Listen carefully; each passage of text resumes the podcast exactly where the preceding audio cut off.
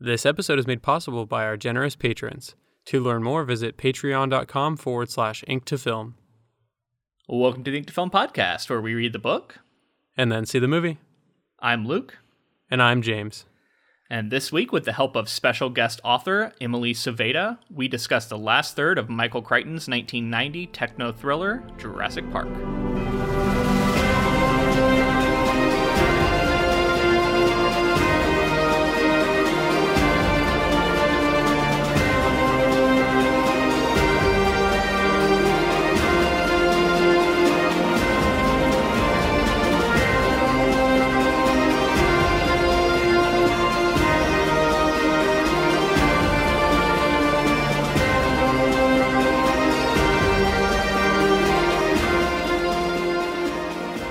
We'd like to welcome Emily Suvada to the show. Emily is the author of This Mortal Coil, a sci fi dystopian thriller that will definitely appeal to fans of Michael Crichton. Welcome to the show, Emily. Hi, great to be here. Thanks so much for having me on. Yeah, thank you for coming. Yeah, as mentioned, I'm the author of This Mortal Coil, which has a little bit in common with Jurassic Park. It's it's a story that involves a lot of genetic engineering. Um, it's set in a future that's a little bit beyond the genetic engineering of uh, Jurassic Park, where people actually are hacking their genes on the fly. Um, but basically, Jurassic Park is one of my favorite novels, if not my favorite novel, and was a huge inspiration for this Mortal Coil. So I'm so excited to be talking about it today. That's awesome. I uh, actually, so I've been reading Jurassic Park for the show, obviously, but I picked up this Mortal Coil on Audible and started it out this afternoon while I was waiting to do this recording. Um, and yeah, Jurassic Park came immediately to mind. I think people who like Jurassic Park are going to like this Mortal Coil. Definitely a lot of genetics and science in there. Really fascinating. That opening chapter, man, just really hooked, hooked me. So, uh, highly recommend. Uh, thanks. Yeah, I love the mix of science and danger, and that's something that Crichton's still the all-time master of science and danger. So any comparison to Jurassic Park makes me very happy. Uh, do you remember the first time you read this novel? I think I read part of it when I was in college, um, or I might have read the whole thing in college, but then I picked it up again just a few years back, um, maybe about five years ago, when I was on vacation. Um, it was, you know, in vacation and in hotels, sometimes there's a little stack of books and you leave a book and you pick up a book. Anyway, Jurassic Park was there, and I remembered that I liked it, and I love the movie. It's one of my favorite movies as well. Um, so I picked it up, and I was a writer at the time, and so I was seeing it through a writer's eyes. And uh, very quickly, you know, a few pages in, my mind was just exploding. I was I was seeing it through completely new eyes, and just blown away by the the craft that Crichton has, um, that he exhibits in the book, and the way he builds tension. So. Um, yeah, it was it was one of those things where I kind of picked it up and went, "This will be fun," and a couple of hours later was like, "This is changing me as a writer forever." it was a meteor, a meteor to Earth. It was amazing. Yeah. That's so cool. I, I, I talked about in previous episodes. I think his ability to maintain tension and build tension while bringing all the science in that you would think would kind of be a tension killer, but it doesn't in his hands. So yeah, it's really it's really cool, and and that's something I was picking up in your work right away. Um, so if there are new people checking out our show for the first time, I assume there will be. Um, what we do is we read a book over uh, several episodes usually, um, and then we see the film ad- adaptation for it. We have done two episodes on Jurassic Park. Iterations one through five, uh, sorry, through four, are are what's covered in our first two episodes on this, and then this is going to be our third episode, final for the book. It's going to cover iterations five through seven, which we'll summarize and talk about at length. And then uh, next week we'll have the movie episode, and that'll be the end of our Jurassic Park coverage. So we hope everybody joins us for that as well. Good timing for the 25th anniversary of the movie. It was just yesterday, wasn't That's it? That's right. It's almost like we planned it, Yeah. but we Yeah. didn't. we, just got, we just lucked into it. Awesome. It's crazy because I mean, uh, t- it's the 25th anniversary of my birth, also. So it's like this, this, this, this has just Oh. traveled along with me my whole life.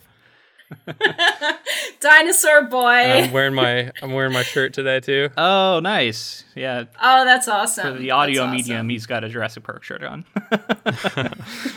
All right. So, anything else we want to talk about before we get into that summary, James? I guess I, I just wanted to like jump on board what you guys were saying about Crichton and the way that he he so expertly can can craft a story that that is both smart and so thrilling and, and like normally in a thriller it's like a lot of action that you can't put down. And he is able to to put in that scientific flavor to it. I really responded to it the first time i read it and and i loved reading this this part here at the end. Yeah, and you read it as a kid, right? Right. So and that was I mean it was it was like a watershed moment for me because it was like it got me interested in science, it got me interested in reading, it got me interested in, you know, storytelling and then the movie came the mo- I mean I've, I read the book after the movie, but the movie was massive for me. I mean, one of the reasons why I wanted to be a filmmaker. That's awesome. Yeah, and I've never read this book until until now. So amazingly, I missed it. Such a good book. Yeah. All right, I think we're ready to get into the summary. Um, if you guys are. Let's do it. Yeah. So, last we left off uh, was the end of four, starting of iteration five. We have Gennaro. He's in a jeep. Uh, they've driven out to look at where the Rex attacked the Hadrosaurs. Muldoon says that uh, mentions that the Rex can run them down in the jeep and that they're not safe, which I thought was a nice bit of foreshadowing. And then, so they're looking at the Hadro car- carcasses when the radio comes on to let them know that they found Nedry's body. They drive to go see his body. When they get there, there's like a pack of compies there who have been feasting on him. Muldoon is able to identify that it was a Dilophosaur that killed Nedry, and they retrieve the, lo- the rocket launcher that was in the Jeep. Um, but they leave the body behind to get feasted on by the uh, compies here. It's a pretty hectic way to end. yeah, we, I mean, we saw Nedry's death at the end of the last the last one, and it was pretty brutal. Um, and then, yeah, this is a pretty brutal way to leave him too. Eh, There's a lot of people getting their comeuppance in this in this book, you know, and that applies to him for sure. I really feel like it's telling that iteration five opens with finding a body. I feel like that's foreshadowing that there are there are more bodies to come, especially with the group that finds Nedry, right? Yep. I feel like Crichton is uh, opening this section with death to let you know you're you're coming into the third act of the book. You're you're approaching the finale. That was the feeling I got from that scene. Yeah. The brutal nature of the fact that they were like, we're just going to leave him behind. Also, I think he was trying to say, like, depending on how bad your deeds were throughout the story to this point, are kind of going to be foreshadowing of how you may end up in this story. Yeah, I got that feeling as well. Yeah, it's it's well set up that it's a book about dinosaurs. People have to get eaten, people have to die. But you have to get to the point where you're you're more or less okay with it. I felt worse about the dinosaurs dying, I have to say. I don't know what that says about me. Yeah. uh, well, some of these people are pretty reprehensible, so I think you can be forgiven. Uh, so, so next up, we have Tim back in the raft with Grant. Uh, last we left them, they were on the river. Um, they had just escaped from the Rex. Um, they're going down this river, and they come upon the aviary. They hear this like screeching inside. They decide to go inside anyway. Meanwhile, we flash to Arnold in the control room. They can't find the Rex or the kids on the motion ses- sensors, and he mentions that the only place that they could be is on this river. Uh, but he's like, I don't think they would do that because it goes to the aviary and that'd be really dangerous. Flash over to them going into the aviary, aviary which is a really nice uh, thing to set up with the writing there. They go inside, and sure enough, these dactyls are inside, and uh, Grant identifies them as pterodactyls. Um, and they start like dive bombing on them and attacking. Uh, Lex is grabbed and kind of scratched, and it tries to lift her up in the air. Grant actually tackles one out of the air uh, in a pretty pretty fun bit of action. Um, and then finally, Lex throws her baseball glove, and the pterodactyls fight over that, and they're able to get back onto the raft and head out of the aviary. So definitely not a scene we get in the movie, uh, at least not this movie, not the first movie. And it was such a cinematic scene as well. Um, like I really visually saw this scene with them throwing themselves to the ground and the wings overhead. Yeah, and the the use of tension there with having two groups, one just introducing us to the dive bombing habits of these pterodactyls, and then cutting to Grant and the kids. It's just masterful, masterful tension building there. Yeah, it's like dramatic irony, I think, is what you call that technique, right? When the reader knows more than the people that, that you're watching or reading about. It's just used to such great effect by just chopping up these little scenes. I loved it. Yeah, he does a lot of that where he he kind of goes between two groups just like really quickly, and he uses each each group to kind of play off the other, um, and start setting up future things too. Like it's just it- you know it's it's a it's a lot of POVs very quickly, but um, he, in his hands, it just works really well to, for me. So Yeah.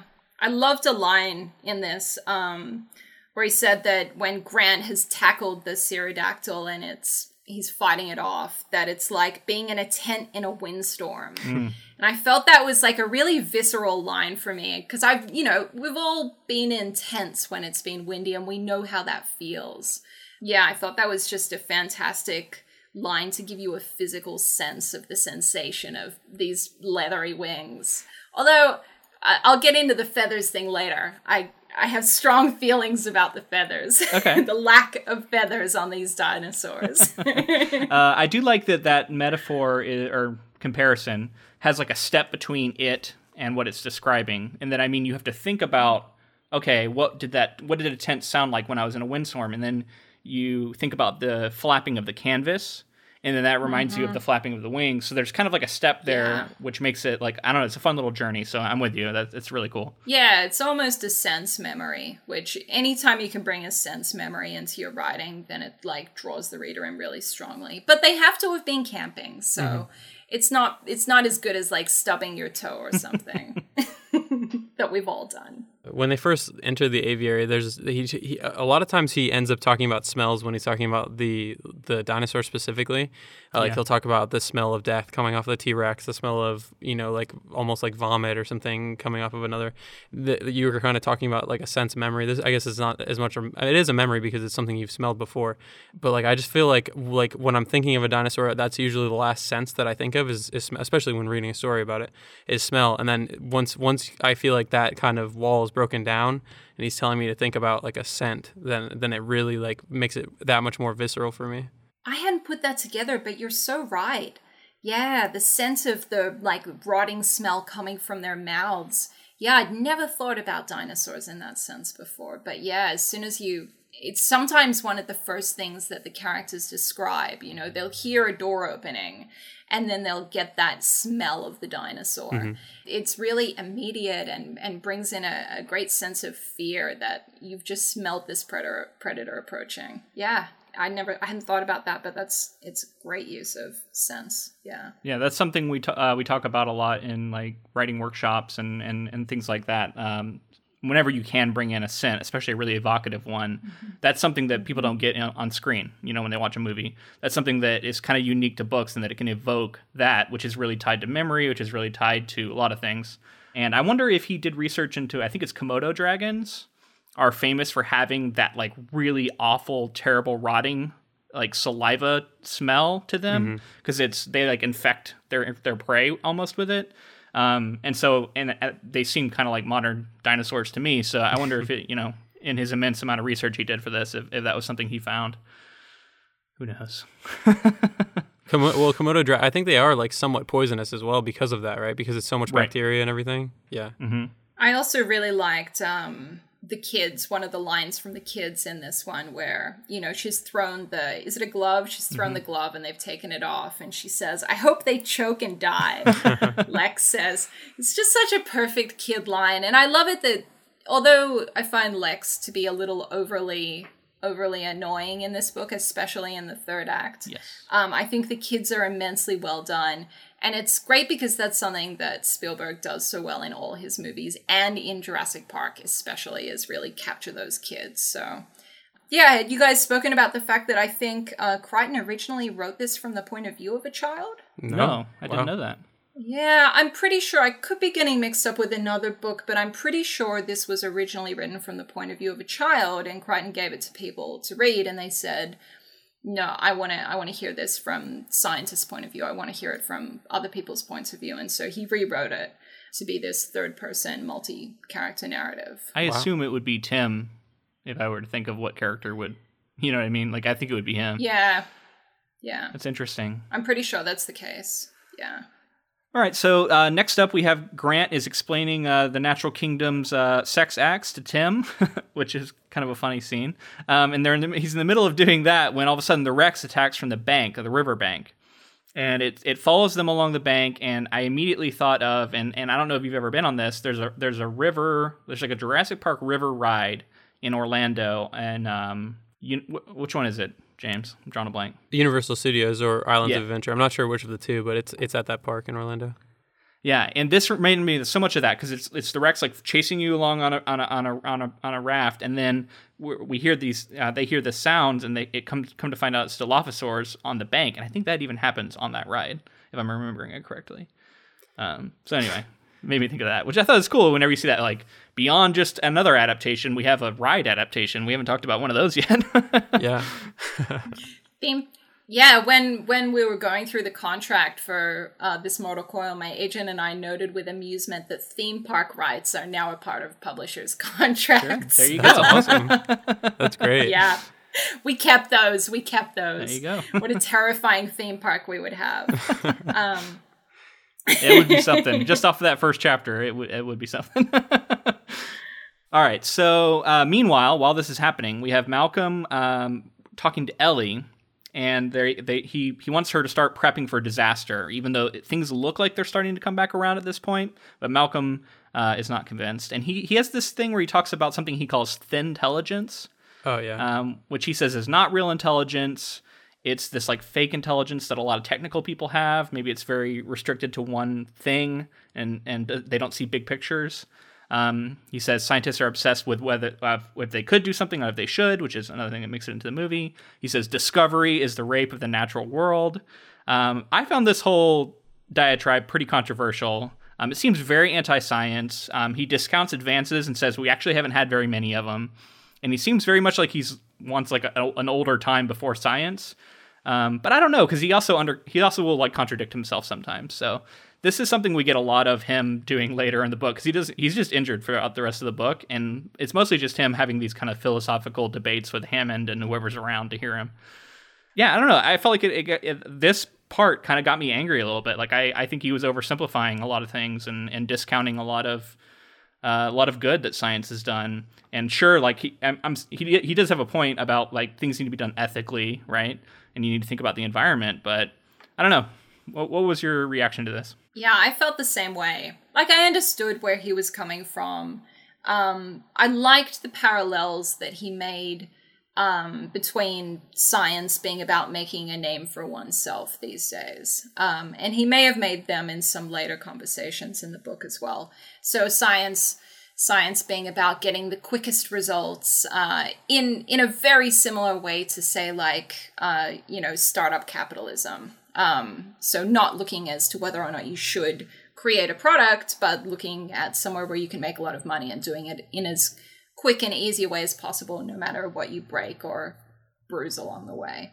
Um, and so I, I understood those points but yeah generally i found it to be anti-science coming from so i studied math and astrophysics at college and so i saw a bit of the real pure math side of things because i did a double in those. So I, I hung with the math crowd and i hung with the physics crowd. And there's a lot of overlap there but the math crowd like to be pretty uh th- there's a lot of ivory tower thinking going on in mathematics especially in your more like theoretical pure mathematics like chaos theory and so I was trying to take Malcolm's little spiel here from that point of view. Point of view coming from a math person who looks down on like people who are doing science with their hands, if you know what I mean.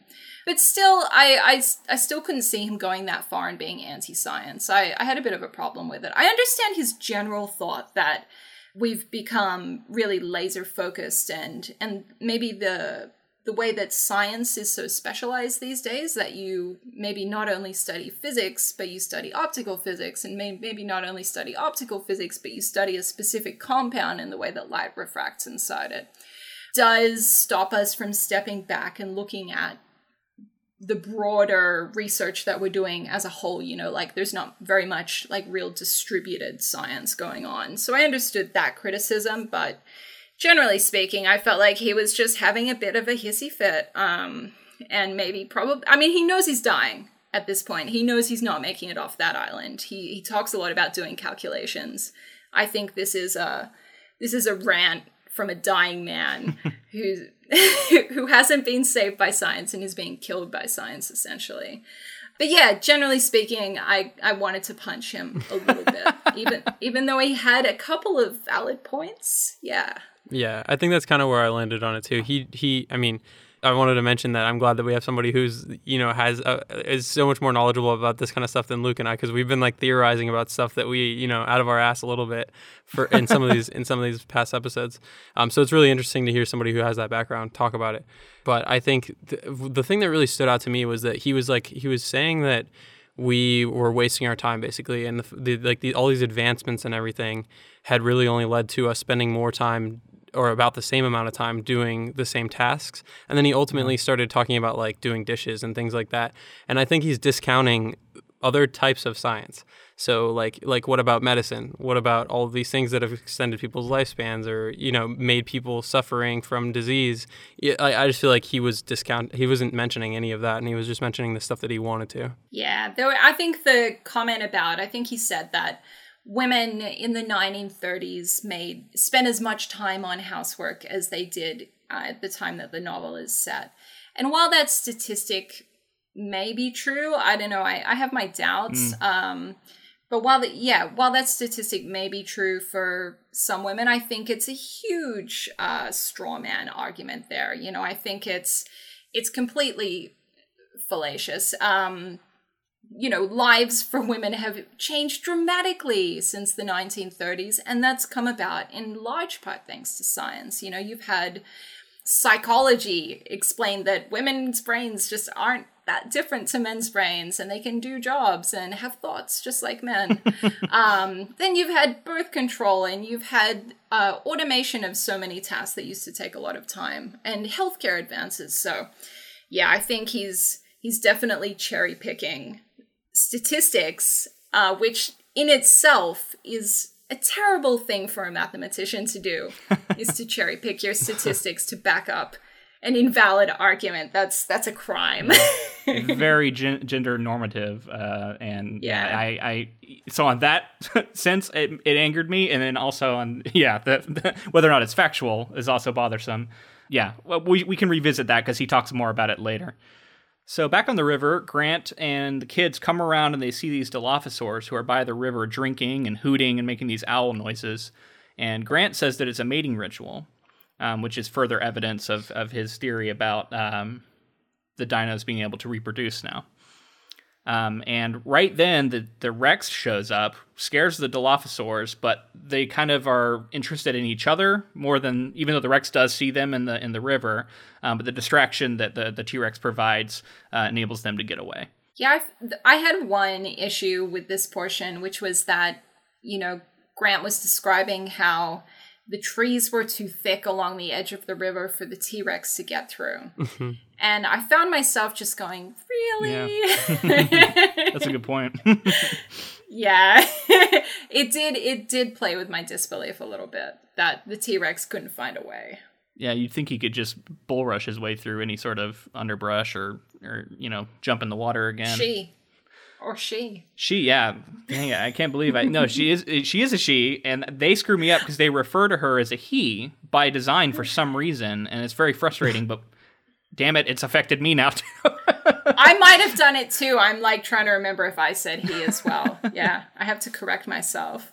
I'm gonna retroactively cut out every time we said he and just drop in one time. Uh, She. It'll be like totally different than the rest of what we're talking about. really? Yeah. Sounds good to me, man. All right, so we, we, we, we jump over to Gennaro and Muldoon, who are in the Jeep. Um, they're talking to Control, who says that they have located the Rex and that it's following the river.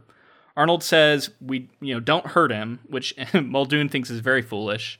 He once says he's always wanted to put a needle in the Rex. Um, also, Muldoon at this point is just drinking whiskey, which this was a weird turn for this character. For, up until this point, I was thinking of him very much like the movie version, and then all of a sudden now he starts being kind of reckless and drinking whiskey and and and talk and I don't know, just he's a little bit reckless, I guess, more in the book than than the, the movie version.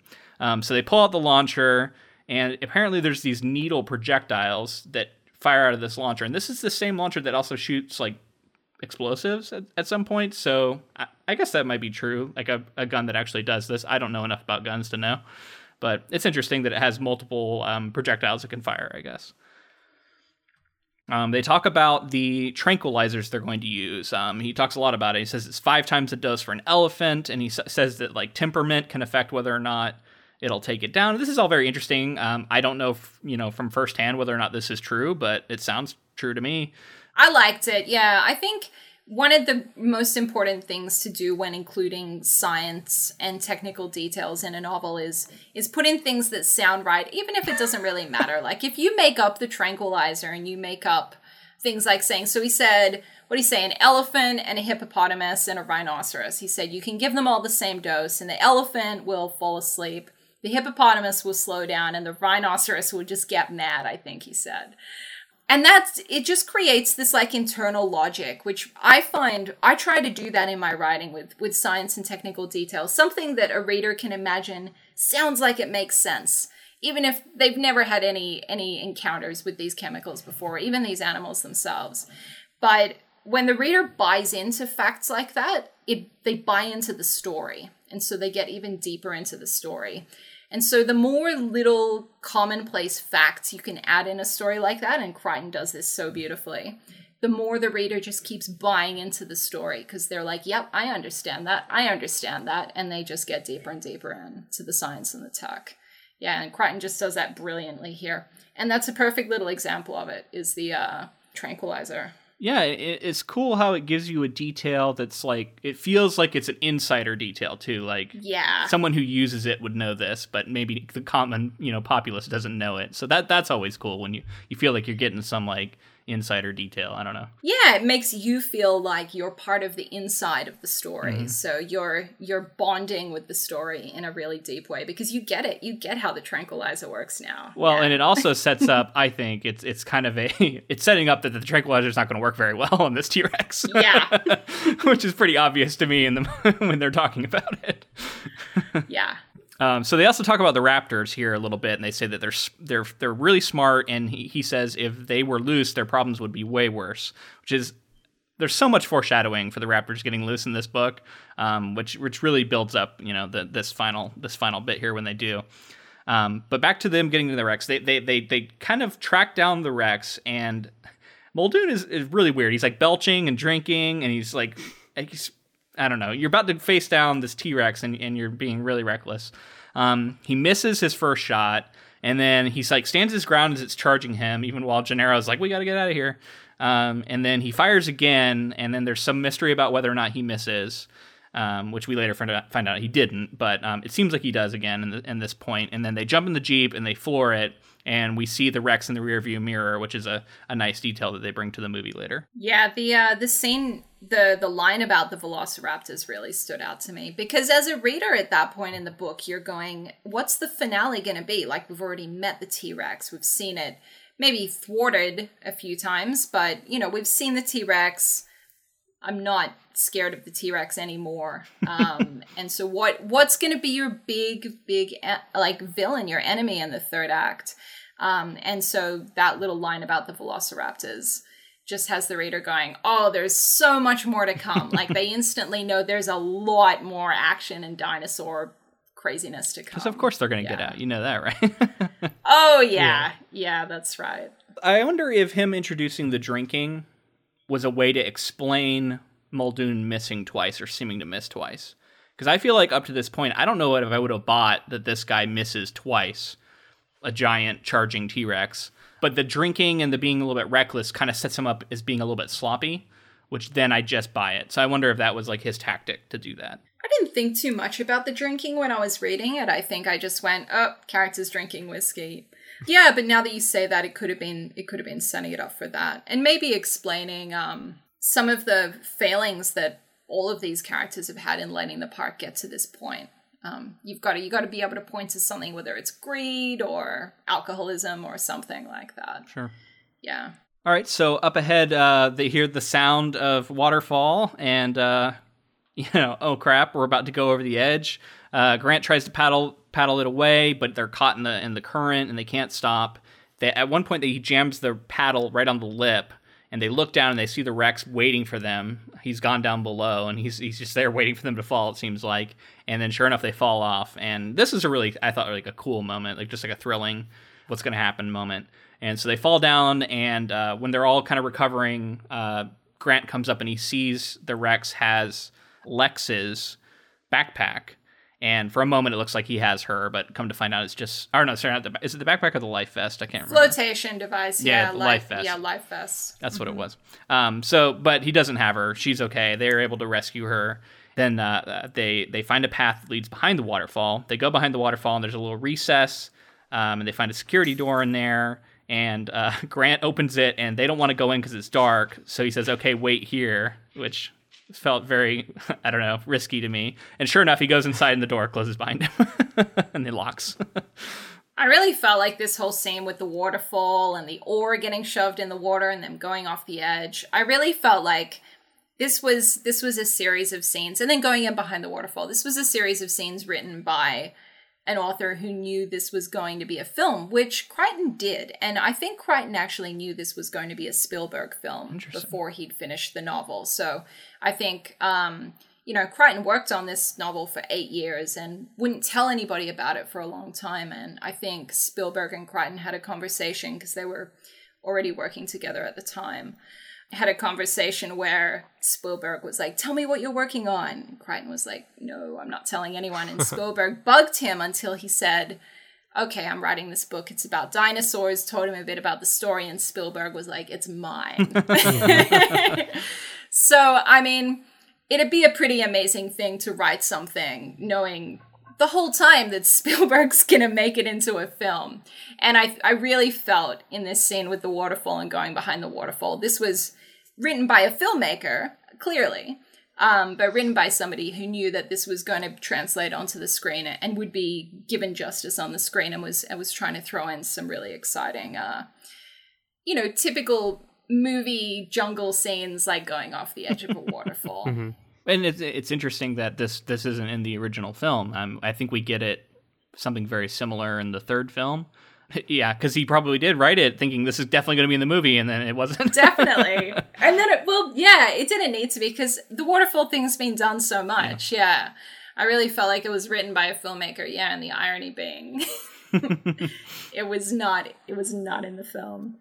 Yeah, it's interesting to think of Crichton writing most of this novel, or I mean, any of it, this novel, knowing that it's going to be adapted because Luke and I have talked about how in past episodes how cinematic a lot of this stuff feels, whether it's mm-hmm. you know almost down to the minute details, like when Nedry is being attacked. You know, last episode we talked about it. It's almost it seems shot for shot, like you're literally like. Uh, Spielberg just translated this onto screen, and of course, it looks great. It's Spielberg, and, and he he did his magic, and it's an amazing scene. But it's like he it see it, it definitely feels like it was made to be a movie, like you were saying. Yeah, and Crichton had already spent a good, I don't know, more than five years thinking that he was going to be a filmmaker, that that was what his career was going to be. I think he he had a point in his life where he decided he wasn't going to write novels anymore. He was going to be a director. He was going to be a filmmaker, um, and so I think you can really see the effect of that experience of being a director, being a filmmaker, working in TV as well. I, I think you can really see that coming through in in this novel particularly. Yeah. So inside the uh, the waterfall secret cave thing, um, Grant uh, encounters the a young velociraptor and he shoots it with a dart when it leaps out because he, he's he's frightened by it. And then he feels very bad for shooting it with this with this um, dart, which is interesting because like we I feel like with Grant we see him going between caring about these animals to not really caring about them. Um, so this is a moment where he feels bad about it and he wants it to live. Um, so he also recognizes that this is a male. Um, so then he decides that you know this is going to be an important thing for later. Flashback over to Lex and Tim on the other side of this door, and while they're while they're waiting, of course, the T Rex's head like bursts in through this curtain of water, and its tongue starts flicking out and and kind of snaking around them. And at one point, it, it wraps around Tim and starts drawing him out. And then, uh, right at the last second, it uncoils and releases, and the head just kind of falls away as the T Rex collapses. I wanted to ask you guys. I don't remember if if many of them had this kind of longer tongue that would do stuff like this. I don't know. Does this seem accurate? I don't remember. I I don't know. I really don't know about their tongues. No, it 'Cause struck It felt me like as- snake-like to me. Yeah, it was definitely prehensile. Yeah, it, it seemed um seemed a, a little a little over the top to me. Almost like a tentacle or something. yeah, this struck me as a scene for the kids. Um, you know, you've got a kid fighting off, off a dinosaur tongue. I feel like this was something I imagine if I'm a kid and I'm reading about a kid being trapped by a dinosaur tongue, that's awesome, right? that's I feel like this scene was really written with uh with a kid viewer or reader in mind. I have to mention uh, the Lost World film as well because I know there's a scene where they hide from the T Rex uh, behind a waterfall, and I think the uh-huh. tongue comes in and like licks them in the face. So, all it's funny yeah. to see these yeah. scenes get pulled into those later movies, right?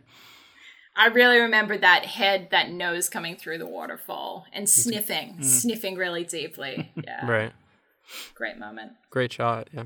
So Arnold in the control is happy that the Rex is down because come to find out, it took an hour for the trank to actually set in, and so it was the tranquilizer that eventually kicked in and knocked it out. Um, and then at this moment, they have this thing where they talk about how the auxiliary power is getting low, and then all of a sudden the auxiliary power fails, and they're all surprised because he says it was supposed to be on main power. Um, and then and when that happens and the in the in the the power fails, the uh, door opens up on its own, and Grant is able to get the kids, um, and they they all go inside. Uh, back in control, we all the computers shut down, and Arnold um, basically goofed up and didn't realize it was on auxiliary power and thought it was on main power the whole time and yeah, they hear a scream and come to find out the the raptors are loose because the electric fences have been off, and they didn't realize it until this moment. I don't know. So yeah, how did this strike you? I mean, like I get the I get that there are human errors that go down, but this seems like a pretty huge error to make. I actually thought this was brilliant. Um, so I've I've worked in programming mm-hmm. um, for a big financial institution before, and one of the things that I really picked up is that system design is like an art, and things can go terribly wrong when a system is impenetrable or, or difficult to understand or has has non-intuitive backups. You know, why would the power go onto auxiliary and not automatically onto main? You know, why wouldn't there be some kind of reminder or red light flashing to say you're on auxiliary power? This is all system design stuff. And it's one of Malcolm's big criticisms of the park. And it's also like one of the themes in the story is that this is a complex world that's being built up. Uh, there's going to be human error, it's unavoidable. And the human error is inherent in the structure of the park in the in the very idea of the park the human error is there um, but it comes through in every system. It comes through in like the computer menus that you see and the programming that you see and the electricity supply that you see. Basically, anytime somebody has just built a system without thinking through how humans might actually use it, which I might add happens all the time, mm. just absolutely all the time in every industry. Anytime this happens, it goes wrong. And so I saw this as like a little attack on um, bad user interfaces in things like engineering engineering systems. Yeah. I, I, I got quite a lot out of it. And it also allows you to turn the power on at some point in the book, which you had to do because otherwise people would just spend the whole time trying to turn the power on, right? Mm-hmm. It allows you to turn the power on and then turn the lights out again and turn the power off again, which is just brilliant. So I liked it. Yeah. It reminded me a lot of uh, something I saw online recently. Somebody posted a meme, and it's it's the idea that Hammond was like, "We spared no expense," and then somebody in like an IT department was like, "Fuck the IT guy," right? And it's literally just like all of all of this stuff that he spent his money on, and but he he wanted to get so automated with the park. He wanted it to be so. I mean, even I was written in 1990, so it's like even at the time he wanted it to be so advanced, even for today's standards. And sparing no expense is one thing, but like you need to have people who are like laser focused. It's not going to take however many years he took to do it. It's going to take, you know, 10 years, 20 years. And he was talking about how all the bureaucratic red tape you would have to go through if you went through the right channels to do this stuff. But I feel like if he had gone through those channels, the right the right people would have been involved and maybe created the correct systems and the correct backups and Yeah, and and, and mixing cutting edge tech with an inherently dangerous thing like dinosaurs is a terrible idea because cutting edge tech is essentially unstable. Like it's that's its nature. Its nature is to be unstable and to have problems that haven't been figured out because it's cutting edge tech. Everything from the touch screen is is brand new and more or less untested in a broader sense in this book. And so i think that is one of the core problems of the park is that you're mixing untested technology that's only been around for a few years with dinosaurs.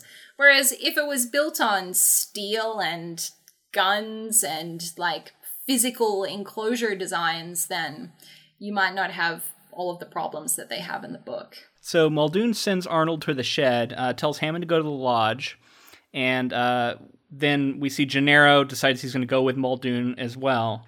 Um, and when they arrive at the shed, they see Arnold surrounded by three raptors. Uh, Gennaro loads the launcher for Muldoon, and Muldoon blasts one of the raptors apart. Um, and then they, they load another. Flash over to Wu in the control room. He's hearing screaming, and he can hear on the radio that it sounds like Muldoon screaming. Come to find out, Muldoon is now running from a raptor. He's separated from Gennaro. Um, and then we flash over again to Hammond and Malcolm, who are together and arguing. Um, Malcolm's talking about how he predicted all of this. he he loves to take credit for how he, he's like, I saw all this coming. Um, and he scolds a- Hammond about overreach and uh, how he forgot that things are alive and therefore, you know, are going to act in un- you know unpredictable ways. And he uh, also has a thing where he talks about scientists not making enough sacrifices nowadays and how they're standing on the, the shoulders of giants, and that he thinks power comes as a result of discipline earned over time. Um, if I'm explaining that right, so basically that you uh, you earn your power by by doing the work, and he doesn't think that scientists today are doing that, and therefore haven't earned their power. Yeah, I think I was I think I was getting a little mixed up before when I was talking about this this um this speech. It kind of blends into the speech that he was making before about science. Yeah.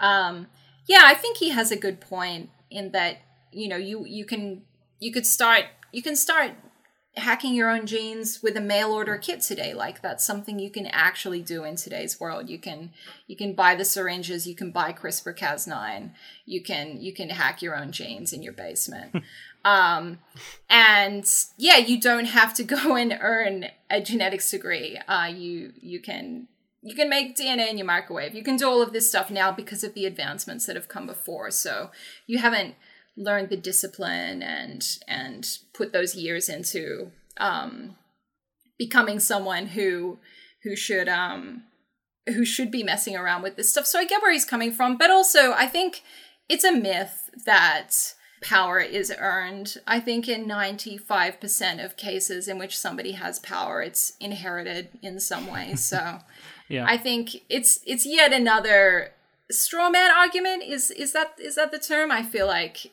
it's it's an argument that's just not realistic. He's saying oh everybody else earns their power. Nobody earns their power. This, that's not the society we live in. You're born with it or maybe one in a hundred will earn their way Over- up to getting gaining power. Overgeneralization for sure. yeah yeah Uh, yeah, I just wanted to get your take on that. I, I, I, I, was a little more on board with this than the previous stuff, but, but I agree. But yeah, so I don't know. I, st- I still like Malcolm in the book. Um, I still find him pretty funny.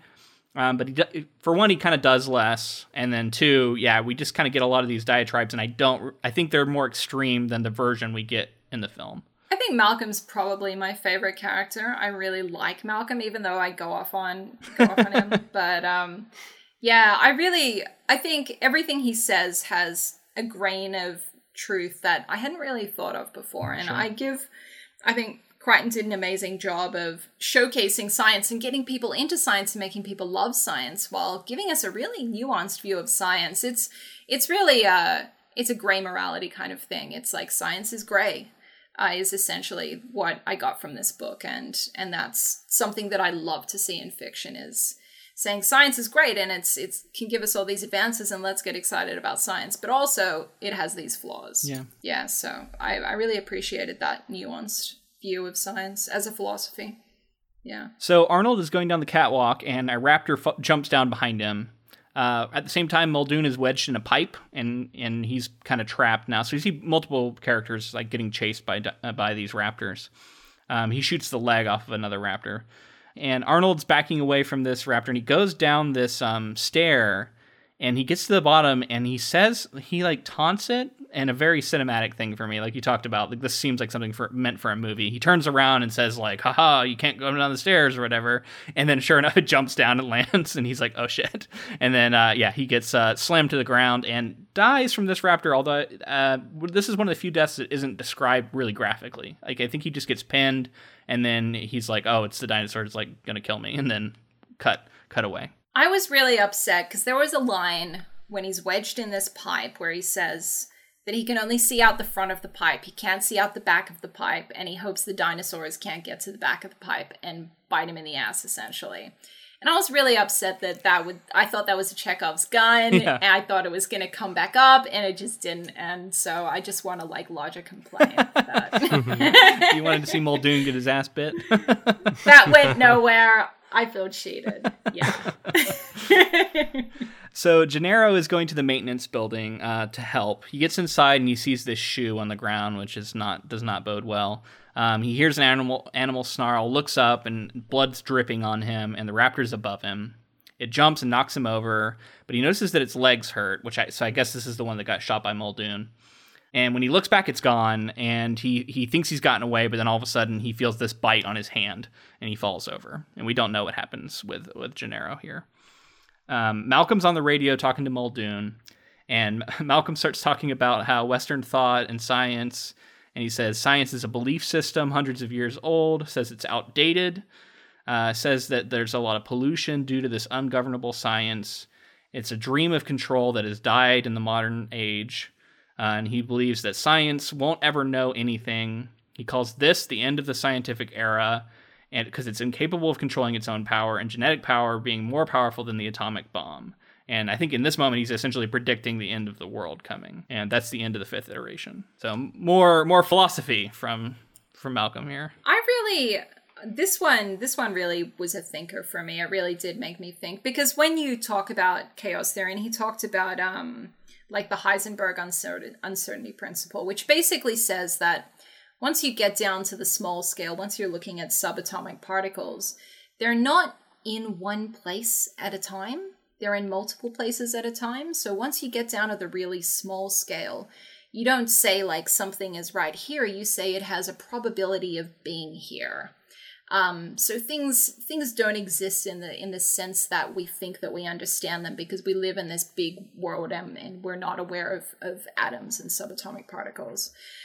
Um, and basically saying that you you so the Heisenberg uncertainty principle basically says you can you can know some where something is but not how fast it's going, or you can know how fast it's going but not where it is, essentially. Which just does kind of destroy some of the basic laws of science, which is that you can know the state of a thing at a given time. Um, like you can know what its what its variables are, how it exists in different in different um, dimensions. So he makes a really good point here. If we can't know where something is, how can we know anything at all? Because everything's built up from these subatomic particles.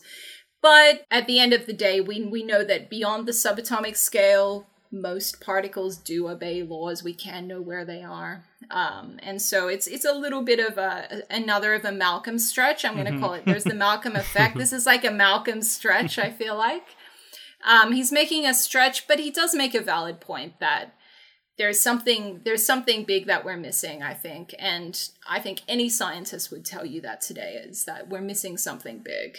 Um, but people are actively spending their lives trying to figure out what that is, and I think when we find it out, it may well uh, exist within the laws of science, within the philosophy of science. Yeah, and and he Yeah. he, he mentions uh, he doesn't think science will ever know everything, and to me that seems like a feature. that seems like I mean I wouldn't I wouldn't think it would. I, I I would think there's always going to be questions to ask, and there's always going to be another thing to discover. Um, and I, it's actually sad to think about a time in which that wouldn't be true. So I don't know that that's a bad thing. define define no and define everything. I think once you start defining something, defining once you use the word everything, it's like it's like using the word infinity. Um, I think I think a chaos mathematician talking about knowing everything is is that's a little bit of skewed thinking. You get into a whole different realm of philosophy when you talk about knowing everything. yeah, the Malcolm stretch, I like it. Malcolm Stretch. Yeah. So we're going to take a break here and tell you about Audible. Audible is nice enough to give us an affiliate link. It's audibletrial.com forward slash ink to film. And with that, you can get free 30 days and a free credit that you can use to download a book in their collection. Yeah, they have something like 80,000 books in their collection. They have anything you can think of. Yeah, speaking of that, our guest book this week, This Mortal Coil, uh, by Emily Suvada, is on there, and I am already listening to it, which I mentioned earlier in the episode, and it's great, and I'm really excited to finish it because this week we're not reading anything because we're watching we're watching the movie, so I can finally dig into it. And uh, I'm going to recommend that for if you're like Michael Crichton, you can go ahead and get this book. It's on Audible, and the the narrator is really good. Like I really like her voice. Um, so yeah, no reason not to do it. Uh, if you want to get that, go to audibletrial.com forward slash ink to film, look up This Mortal Coil, get it for free, sign up for Audible. Best of both worlds. Yeah, I mean, I'm going to check it out. So I highly recommend everybody else does as well. All right, so let's get into the sixth iteration here. Uh, Grant is driving a jeep through a cave with a young raptor in the back. He's bringing back to be to be proof that they're mating. Um, they arrive at the garage of the visitor lodge. Um, they put the raptor in a cage. And then they go into the lobby expecting to find just people hanging out in there, I guess. But there's destruction everywhere. There's a dead guard. Uh, he, he uh, Grant is is telling Lex not to look, and they get a radio. And Grant reaches Ellie on the radio. Um, she informs them that the, the Raptors are loose and that they can open doors. Um, we find out that there's Raptors on the roof of where they are, and that they're chewing through steel bars above Malcolm's head right now, um, where he's like resting. Uh, they then uh, Ellie has a debate about wanting to provide a distraction so that Grant can go to the shed and get the get the startup going, get the uh, generator going or or the power going. Um, and then they kind of go around the room and everybody talks about why they can't do it. And finally, Ellie volunteers and says she's going to go out and be the distraction. And uh, the children are going to stay in the cafeteria where Grant thinks they're going to be safe and Tim leads uh, Lex into the kitchen with, with goggles to, to find some ice cream. This section here ended with a line that, as a writer, just really blew my mind. So um, it has the kids going into the the kitchen area, um, and it ends with the line. I wrote it down. He pushed one door open, and it held wide. I just like you end a scene as a writer, you want to end it on a cliffhanger or you want to end it on a point of tension. You end it on an open door and it just sends shivers down my spine. I'd never thought about ending a scene on a door being left open. Mm. I just thought that was so Jurassic Park, so quintessentially Jurassic Park, and so brilliant, adding so much tension. The thought of these two little backs retreating away from an open door into a into a kitchen I thought was just brilliant. Um, yeah, I, I, took that as a note next next time I'm writing something to think about ending a scene on an open door when you know there's a velociraptor outside. yeah. It's a great way to build tension, uh, which you know, and mm-hmm. it's it's a, a, a clear sign of a of a great thriller. I agree. At this point, every group is under threat, mm. is what I kind of sat back and realized. I was I was thinking that we have these different groups of people and everyone is under like an immediate threat for their life. And yet I had no trouble keeping track of them. It never felt like too much tension. It never felt like too much action. It's just a masterful, masterful third act here. Yeah. Yeah, I like that you said that because the the Raptors being over top of Malcolm literally for the rest of the book, basically is just constant. Like you know, no matter what's going on in the back of your mind, the other characters are in jeopardy. Like I mean, and Malcolm can't move; he can't go anywhere, and they're just gnawing through steel, and you know they're going to get in there. Yeah. Great tension. Yeah, just brilliant. Yeah. So Ellie uh, goes to the fence, and they can't see any raptors out there, but she decides she's going to start making noise. Uh, Muldoon comes out, and he's drunk, um, and he's talking to her, and uh, she, he he's like telling her, you know, just to make noise or whatever, but it's not working, and she realizes that. So uh, she decides she's going to open the gate and run out 20 yards to get the, raptors to come. Um, I don't know if this is a good idea, but props to her for doing something cool and interesting and heroic um, and brave. And, and so I'm glad to see Ellie doing something because she feels very underused in this novel for me until this point, really. Um, and I was, I was really happy to see her doing this sort of thing. Um, so sure enough, two raptors attack, and she runs away from them, gets inside the fence just in time, slams it closed, and then they all start slamming themselves against the fence in frustration. They're trying to jump over it, but they can't. Um, and um, she thinks about how she knows there are two raptors on the roof, and that there's one still out there. I love this Ellie scene. Ellie's great. um, yeah, I've Ellie's in science fiction novels are a thing. I have to write a book. I have actually my first novel, which is not this Mortal Coil. My first novel was never published. Uh, starred a, a main character called Ellie, but I'm gonna have to make sure that I publish a book with an Ellie. It happens to be my sister's name, which gives me license to use it. I feel like, but you know, we've got we've got Ellie in Contact. I think we've got Ellie in Jurassic Park. It's a great name for a. a badass female character. Well, yeah. Ellie in The Last of Us and uh, Last of Us Part Two just got announced at E3. Uh. Of, of course, yeah. yeah, I love this Ellie scene. I really liked her tying up her running shoes, saying, you know, don't tell Grant, he'll worry that she's the one going out to play bait. Um, yeah, I thought it was I thought it was a great scene for her. I was really glad to see it. So Grant gets to the shed and Wu's kind of talking him through it. Um, he gets the generator on. Um, but then the radio goes dead, so we're worried about what's happened with Grant. Um, meanwhile, we got Tim in the kitchen looking for ice cream. Uh, they find this walk-in freezer, and then uh, all of a sudden, Lex hears and realizes that there's a you know there's a raptor in the dining room, and it comes into the kitchen and uh, it sees Tim, and uh, he it's very quick and intelligent. And uh, although it seems to see Tim, but I guess because it's dark, it doesn't actually like it looks at him is what I should say, and then but it doesn't actually see him. Um, and then it starts eating these steaks, and it finds like a row of them that Tim has laid out um, as a trap because um, we see Tim being clever. Um, and then, uh, sure enough, it follows these steaks. It, it, looks like it's not going to, but it ends up following these steaks into the freezer. And then Tim runs over and shuts the door. And uh, sure, he has to like fight with it um, to get it to actually close. And Lex has to put this pin in the floor.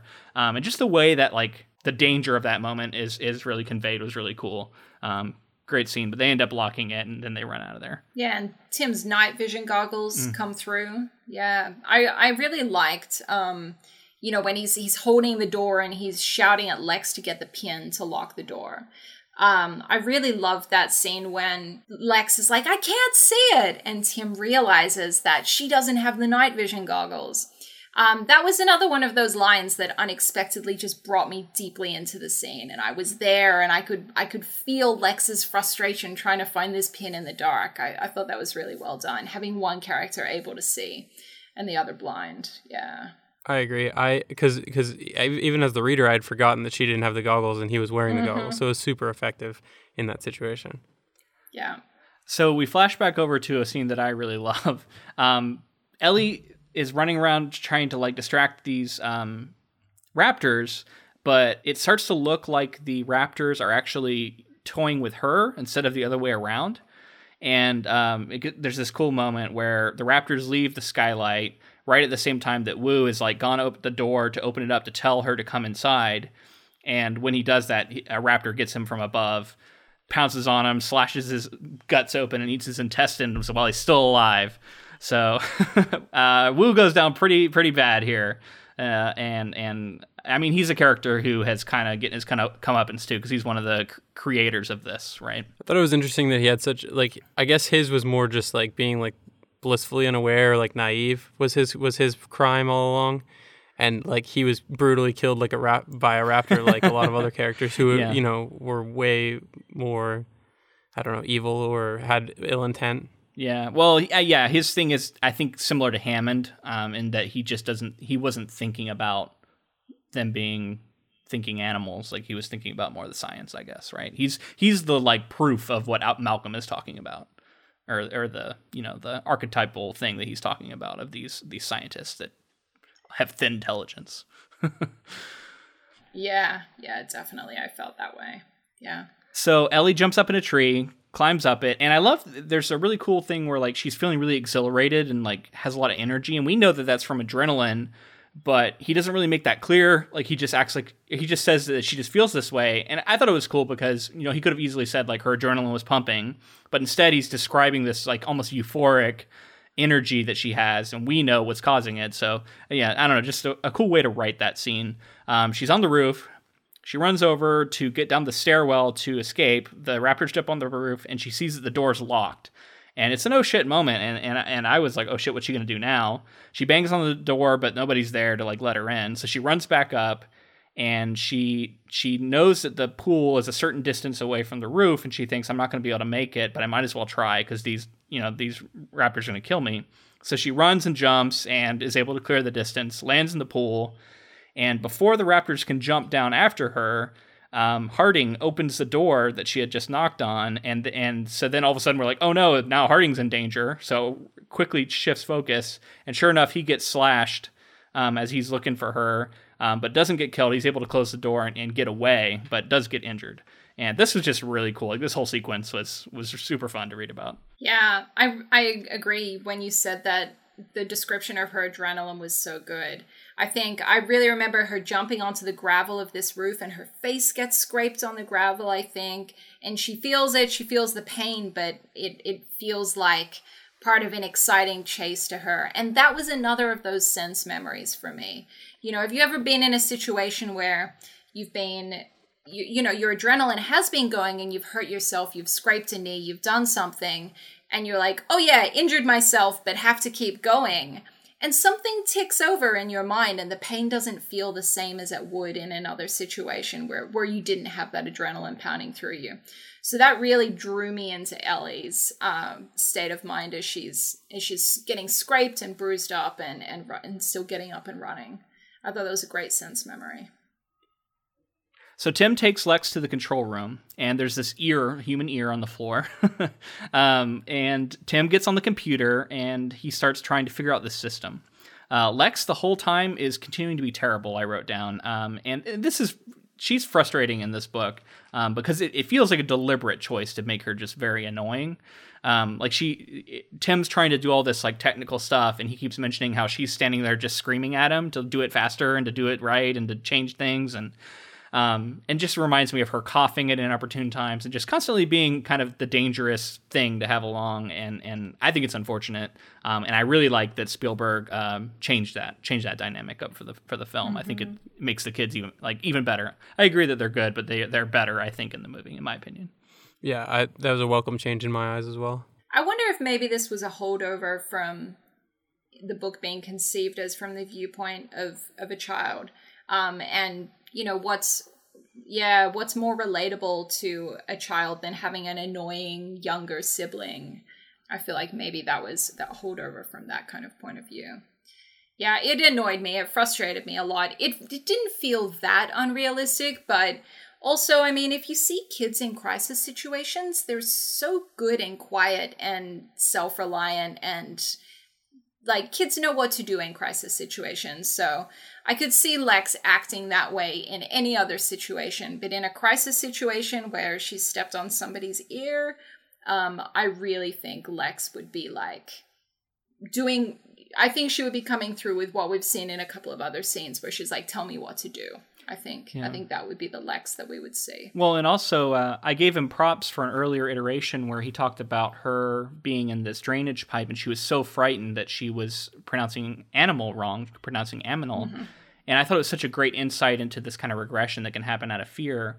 But we get almost none of that here. And like she's she sees this ear and she just goes, "Oh, that's gross." And like I would think mm-hmm. she'd be mm-hmm. so traumatized and frightened.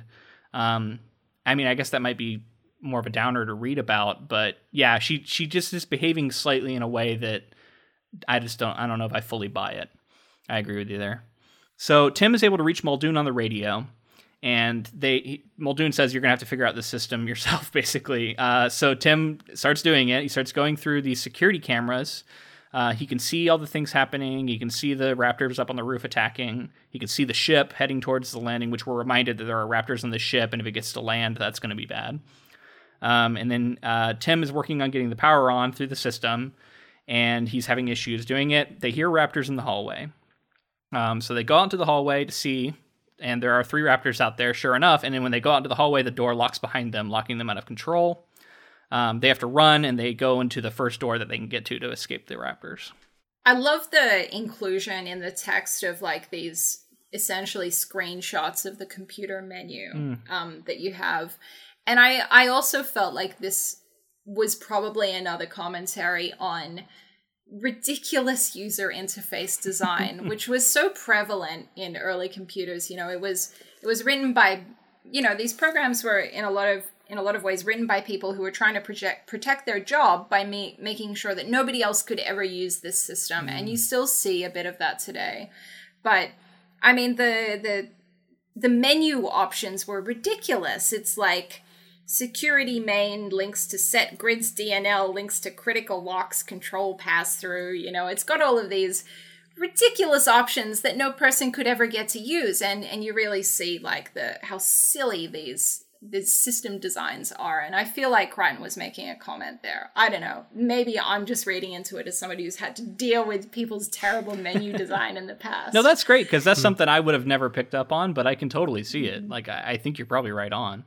Yeah and he showing that people can die you know Yeah. he's if if if systems are designed badly software systems people can die lives are at stake Right. yeah So Grant is inside the visitor center looking for them. Um, we flash over to Tim, who's in the nursery with a baby with the baby raptor that he befriended earlier.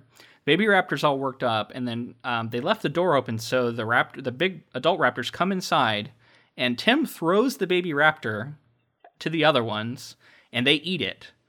And I thought this was a whew, this is a dark scene. Um, and then they kind of run away, and um, Tim runs into Grant and and and and and Gennaro, who are there together looking for them. And uh, so Grant tells them to go in another room, and he's gonna may have a plan, I guess. Um, but yeah, that scene where he throws the baby raptor to the other ones and they just eat it. Whew, that was brutal. rest in peace little baby raptor Yeah. Yeah. I was bummed because like if I'm in that situation, I want to I know this isn't the right thing to do and I know that I would cause some sort of catastrophic disaster, but I would want to befriend this and raise this rat baby raptor. And of course, they threw it away and it was just like mauled by it. And I was so sad. Could have been my little familiar. that's right Why? and it would never have eaten you if you'd raised it Yeah. No. Exactly. You want so you you, have to you, want to come it. up with uh, Jurassic, Jurassic World, right? You want to have Blue the raptor as your friend. You can ride around on a motorcycle with him. Yeah. so Grant is alone in the lab with these with these raptors. Um, or he goes into this hatchery, and when they get in there, uh, he he finds these syringes of poison, and he starts going to eggs and injecting them. And then he rolls the egg towards them because he knows that they're the kind of predator that would eat eggs. He hopes. They don't seem interested at first, but he does it a few times, and finally one takes a bite, and sure enough, the poison kicks in and kills it. And so this is really cool, like Grant being very ing- ingenuitive here. That's not a word. Uh, um, showing a lot of ingenuity here. um, and so, uh, so then the other two, one comes over and starts feeding on the one that just died. Um, which just shows how vicious and brutal these animals are, which I think is, is is cool to see, and also just how the animal kingdom can be. And then, yeah, the last one uh, is coming after him, and uh, it knocks over all the eggs under the ground. So then the the last poison egg is kind of lost in the mix. Ellie, he gets Ellie on the radio and he says, "Talk," you know, and he throws the radio, and Ellie Ellie takes a little minute to do it, but then she starts talking, and it distracts the raptor just enough to where he can inject its tail. Um, it turns around and slashes him, but sure enough, the poison kicks in and kills it. Um, what I was wondering is, I thought in the book at least, it was established earlier that um, the dinosaurs can't see you if, you if you remain still. That all of them have this vision-based movement. So I kept wondering why we didn't see anyone else doing this throughout the rest of the novel. I thought that that's what this was. This scene was going to be him using that that he had learned earlier in the Right. book to to his advantage.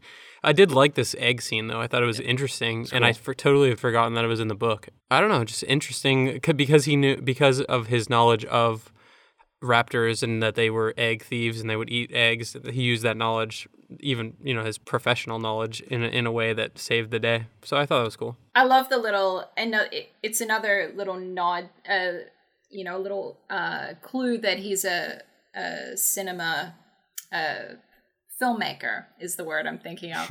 that Crichton is a filmmaker, in that he's he's injecting this egg with the syringe, and the egg glows faintly blue for a moment. yeah, I was wondering. I'm like, that doesn't seem very realistic, but okay. Turns into a magical egg.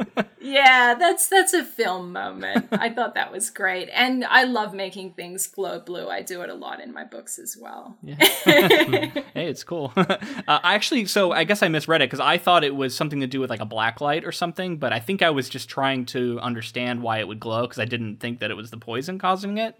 But uh, yeah, it did seem like he was saying that it made it glow blue. So that's a little weird. I think it's the universal blue glow of sci-fi. yeah, that was that was what I got from it. I like that. Uh, so Tim is, gets back on the computer and he's trying to activate the main power. He's able to do it. They reset the grid. There's an explosion of p- sparks as the uh, the raptors that are trying to get through the roof are killed in the last moment before they can get through. He, they put a phone call out to this ship that's almost on land, and uh, Tim, for some reason, is the first person on the phone. And sure enough, the captain doesn't believe that he's for real, so he has to give it over to Gennaro, who who does some like lawyer nonsense, or he makes up a law or something and scares the guy. And so they finally stop the boat. And it seems the crisis has been averted, although we do have another iteration here coming up as we hit seventh iteration. Yeah, yeah. I, I think the uh, the end of the movie's a little bit different. It doesn't have quite the same de- denouement that that the book does because this is essentially essentially the crisis is over at the end of the day, right? Right. At this point in the book, um, like your core team of characters are no longer under threat. Yeah, I think I think from that point, as a reader, I found my interest from now on in the book waning a little bit, but I was I was still interested in what followed. Um, but yeah, I also felt like the Tim calling the ship captain was an another of those child point of view um, things left over from a story in which maybe Tim would have saved the day a Right. little more. That makes sense. A lot of that, a lot of this stuff makes a lot more sense when viewed through that lens. You're right. Yeah, yeah. Tim saves the day. Tim calls the ship captain, gets them to turn it around. Yeah, Um, so yeah, I mean, thinking about it structurally, I guess that means that I mean, I'm with you, and I think I think that means that basically this this whole bit is the final uh, conflict, right? Like the the climax of the novel, and then this whole seventh iteration is kind of that falling action. exactly. Yeah. which interesting because it is it is like a significant portion um, but it does kind of wrap up a lot of stories but um, we can talk about it as it comes there's some interesting scenes in here too so seventh iteration uh, hammond is glad that they didn't endanger the planet he was worried that the animals were going to get off and, and, and, and destroy the planet um, but he still is just i mean hammond is just so different. I mean first off he's been really quiet recently. Um, but we talked about in previous episodes way different character in the book. He's he's like irredeemable to me. He's terrible in the book. Um, super greedy and just just blind to everything. Malcolm is talking to him and, and malcolm says that you can't endanger the planet he they get all he gets all pedantic about the, the planet being in danger and he says oh it'll be fine you know it's it was here before us it'll be here after us um, all this stuff, which to me was frustrating because like I was like, clearly people don't mean that you're going to actually destroy the physical rock of the planet when they say planet. They're talking about humanity's ability to, and you know many other species' ability to survive. Um, and sure, yeah, even if we irradiated the entire planet, there'd be a few animals left over. But it, once again, you're missing the point, Malcolm. you're frustrating me again. On the other hand, though, I actually love this line for exactly that reason. You know, I feel like um, m- almost all anti environmentalism sentiment comes from people being like, oh, these people care about the planet. I don't care about the planet. Right. Um, and I wish that we didn't talk about the planet. I wish that we did talk about our ability to survive on the planet because then there's really no argument for anti environmentalism if you're talking not about the planet, Right. you know, but about our ability to survive on the planet. So I think that small distinction there, I wish it was made more commonly in society. I wish I wish it was uh, I wish that point could be made in many more forms of media for in anti-environmentalists to uh, to hear several times and and understand. Yeah. Interesting. You know, see, I feel like I was bringing that to this debate because I felt like Malcolm was basically being anti-environmentalist in this in this talk. Like he was giving a lot of the reasons I hear people give, and he's talking to Hammond, who we hate. So he's kind of the one who's defending like um, environmentalism is Hammond, and we don't like him anyway. So I don't know. It to me, it didn't feel like um, this moment was trying to say that. Although I do like what you said, and I think that's a good message to take out of it. I just think you have to kind of bring that to the page. Like I don't know that it's there. I think there's a closing line where somebody says to Malcolm, you know, are you saying that we shouldn't we shouldn't try and and protect the environment? And Malcolm's like, no, I'm not saying that at all. Right. I think I think he does close it out with one line like Yeah, that. you're But he plays he's he's such a devil's advocate that um that yeah, I think I think he he he contradicts himself a lot and and makes arguments that sound like they're coming from the other side. I agree. Yeah. And you know, the more we talk about these these uh, diatribes by him, um, the more I'm seeing that this is also a man who's near death and is probably feeling pretty pissed off. And to me, this is all it's almost like kind of borderline nihilist, like fuck humanity, like we screwed ourselves anyway, we deserve this, like.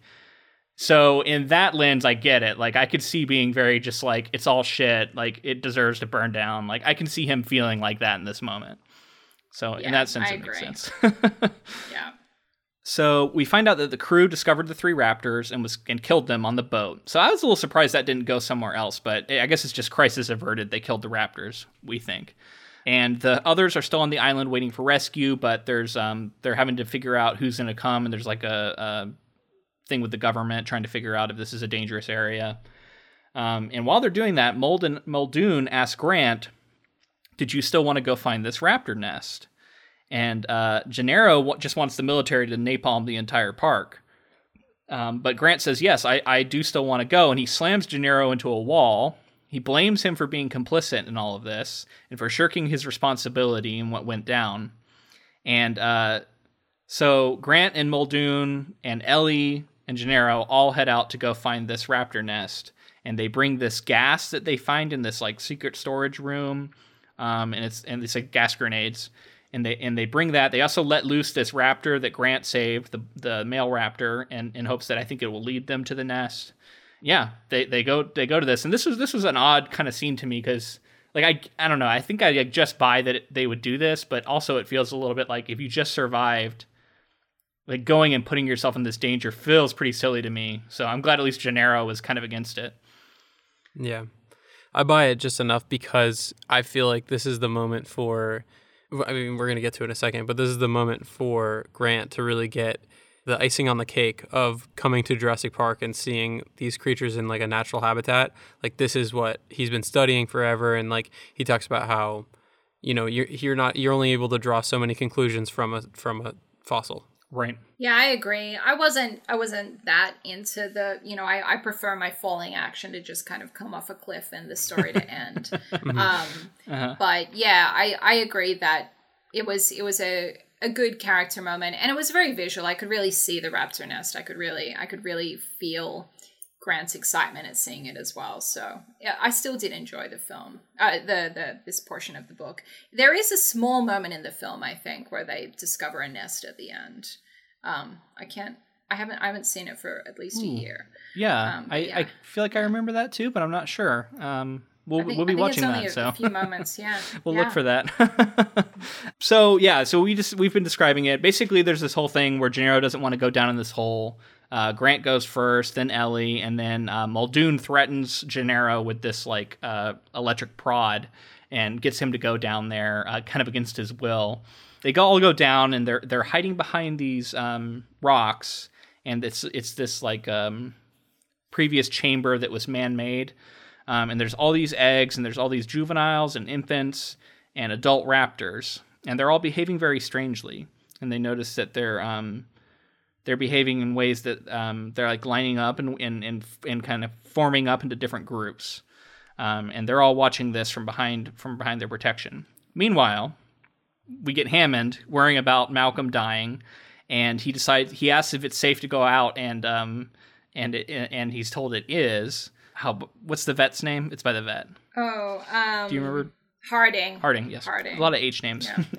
Harding tells Hammond it's safe to go outside, which I felt like was a little bit dubious because we know there are still plenty of dinosaurs out there, including the T Rex. Um, sure enough, he goes out there and he's thinking about, he's just like taking a walk to get some fresh air, I think. And um, he's thinking about how they have embryos stored elsewhere and they can rebuild.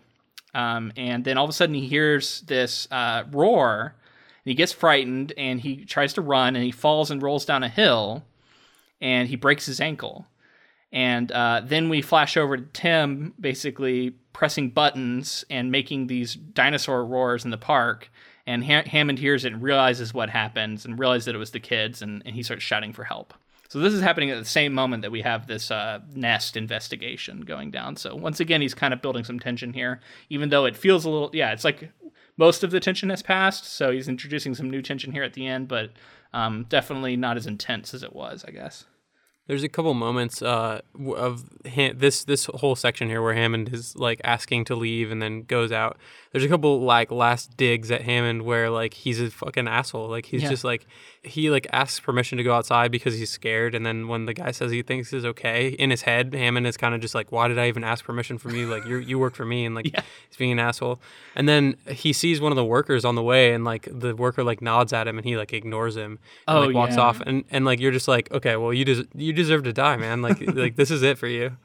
And he's listing off everybody who made mistakes as as if it's like their fault that all of this has happened. He's saying, "Oh no, this was Wu. Oh no, this was Muldoon." I think you know he's he's just, Arnold. Yeah. Uh, Arnold, yeah, yeah. He's he's just blaming absolutely everybody else But himself. Park. Yeah. And he's also angry at Malcolm for being about to die. he's saying that's like the last slap in the face, you know, is that this guy's gonna die on me. So Yeah. Not uh, yeah. Yeah. Screw uh fucking Hammond in this book. He's he's terrible.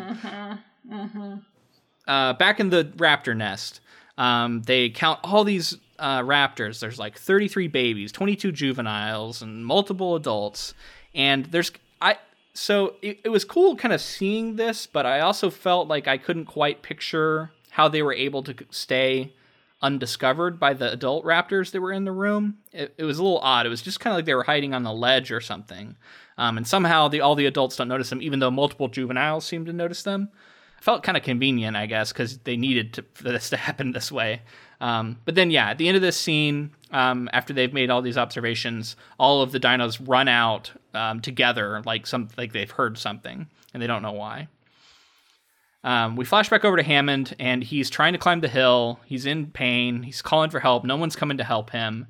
And then all of a sudden, the little compies come up, and uh, he thinks about how they have this slow-acting poison in their in their saliva. Um, he throws rocks at it, swings a tree branch at it. Um, I, they d- don't back away basically, and then he falls. You know, hits his head and tries to climb back up. Starts getting bit. He starts feeling real- relaxed and peaceful, which we know is um, this this poison. And then the compies swarm around him and start like eating his face. Um, and I immediately just this this scene is given to a different character in the Lost World. Um, and but it's cool. Like I was able to picture it because I'd seen that that that that scene on, on screen. But this is a, I mean, this is come up come up and it's the first dinosaur we met killing a child, uh, while attacking a child and then killing an infant later. So it, it, it comes full circle, I guess, and he gets he gets taken out by that same little little little uh, little dinosaur. it's an appropriately uh ignominious end for for Hammond. Yeah. I liked it. Yeah, well, and they do a good job of making us hate him right up to that point. So we're all I think we're all quite happy when he goes out. Yeah. Yeah. So Grant follows the raptors out onto the beach, and he sees them all standing there, like watching the ocean and acting as a group, and and and with the adults and the children spaced around them. And there's a female matriarch at the center with this distinctive stripe. And he thinks about how it's almost a military arrangement, and then he realizes that they are wanting to migrate. He makes this bird comparison. And uh, right then, the helicopter arrives. Helicopters arrive to pick them up. They the raptors scatter. Uh, the soldiers pick them up. Uh, Muldoon's already on board. They get on the copter. Tim and Lex are in there as well, and they fly off. And Muldoon tells them about Hammond dying, like in a freak accident, basically. And then he says that Malcolm didn't make it, which I was surprised because I thought Malcolm was going to make it. So I was surprised to hear that. And then um, Grant looks back, sees the juvenile Rex roaring, I think, on the beach. And then all of a sudden the explosions start, and he just sees the whole island just getting napalmed. Um, and and then yeah, that's the end of the seventh iteration. And all we have left is a epilogue, which I'll get through real quick. They're in a hotel in San Jose. Um, the government has been worried about them and doesn't know what to do with them. Uh, Grant's been questioned many times. Uh, it seems like he's with Tim and Lex. Um, and then a, uh, uh, a man named Marty Gutierrez comes up and talks to him, who we remember from the beginning is the guy who found the first specimen and took it out of the like the dead specimen and sent it to to the lab he tells Grant that the unknown animals that there's unknown animals who've been eating a crop and they've been heading into a jungle. And they both kind of say well this you know they both think that it's it's the dinosaurs it's it's raptors. And they because Grant makes the connection that those foods are rich in lysine which we know the dinosaurs need to survive um, because they're engineered that way. And I guess they they've made it into the jungle now where they're lost in there. And so we get we get the implication that uh, you know all is not well in the world and that these dinosaurs have escaped. And then uh, yeah, the Gutierrez says, you know, none of us are going anywhere. We're going to be here for a while, and then the book ends. I love it that the the Velociraptors get away.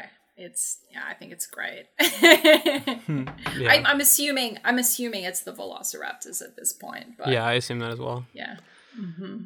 It's pretty broad. I mean, it could be. I mean, I guess we, we aren't given proof, but yeah, I would like to think. But it, it, it can't be that group that was on the island, right? There's no way they could have gotten off because the bombs went off right away. My reaction to it was that the Raptors had learned that the ships would come in. So over time, the Raptors had been jumping on board the ship and getting away. Uh, and then that time mm. was just another time that they happened to notice it. So like they had been getting off the island up to that point. That's a good. I like that. I like yeah, that. and Ellie's also got a throwaway line where she says that she, no doubt they can swim like alligators or something like that. Right. So when she's in the pool, the possi- yeah, there's the possibility of of that line being to foreshadow that maybe they can swim, get off the island that way. Yeah. I have a couple rapid fire things here if you guys want to indulge me. Yeah, let's do it. As so as the helicopter's coming in, there's this super weird moment of full on sexism where um where like they the Costa Rican military guy like turns to the men and he's like, "Are you in charge?" And they're like, "No, I'm yeah. not in charge." Are you in charge? No, I'm not in charge. And then like in the book, for whatever reason, Crichton is like, and then he turns away from Ellie and doesn't even ask her. And I'm just like, it was seemed like such a needless moment to to throw that in there, and it just like I don't know, it kind of pissed me off, and I was like, why, like for what reason? Maybe he wants you to be pissed off on Ellie's behalf. Yeah, there's a chance. Yeah, yeah. That was my take I, I too. Think... I, I had a lot of moments where I felt like Crichton didn't do himself a lot of favors, and in, the way mm-hmm. he you know wrote his women characters and his and, and, and so I'm not trying to defend him from this criticism but I do think in this moment, um, I think he was trying to draw attention to it and saying it's bullshit that this guy assumes that she's not in charge. Um, so I think it, it, can be both ways, but I I, I, I get where you're coming from, James, because I think up to this point we haven't necessarily seen him handle this stuff perfectly. So you're forgiven for being like, oh, here we go again. yeah it just seemed like a weird i don't know it just i was like happy because they're getting off the island and then it was just like a moment of like what the fuck dude yeah moment of why are you doing sexism in there thrown in there um my other thing that i wanted to mention mm-hmm. uh, is just basically the i felt I mean, obviously, as we see the island being napalmed and, and taken out, it felt very like it felt like a parallel to me of the asteroid, like making the dinosaurs extinct, and oh. um, it was so it was so like I, I was sad, like genuinely. Like I was like, it's like I think it's supposed to be a little bittersweet because you're like, mm-hmm. okay, well they saved the world and the dinosaurs aren't going to get off, but it's like these creatures that I've grown up to love, you know, decimated again. Yeah. Yeah, I hated it. I hated the island getting bombed. I thought there had to be had to be a better way. right. Yeah. So uh, that kind of leads me around to I just wanted to get your take on the general science behind this novel. Uh, a lot of this genetic stuff. How how accurate do you find it to be?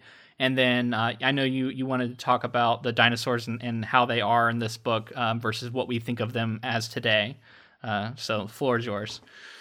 Yeah, I mean, I think a lot of people have a lot of problems with the science. I personally don't. I mean, it's it's a bit of a stretch, but you know, I, I find it difficult to believe that a mosquito bit through the hide of that many dinosaurs. Um, you know, I, I, I could really believe in the reconstruction of maybe one or two dinosaurs from fossilized DNA. Um, and DNA is extremely robust. There are really old DNA fragments. I don't I don't think there's anything from the dinosaurs' time though. There may be, I'm not sure.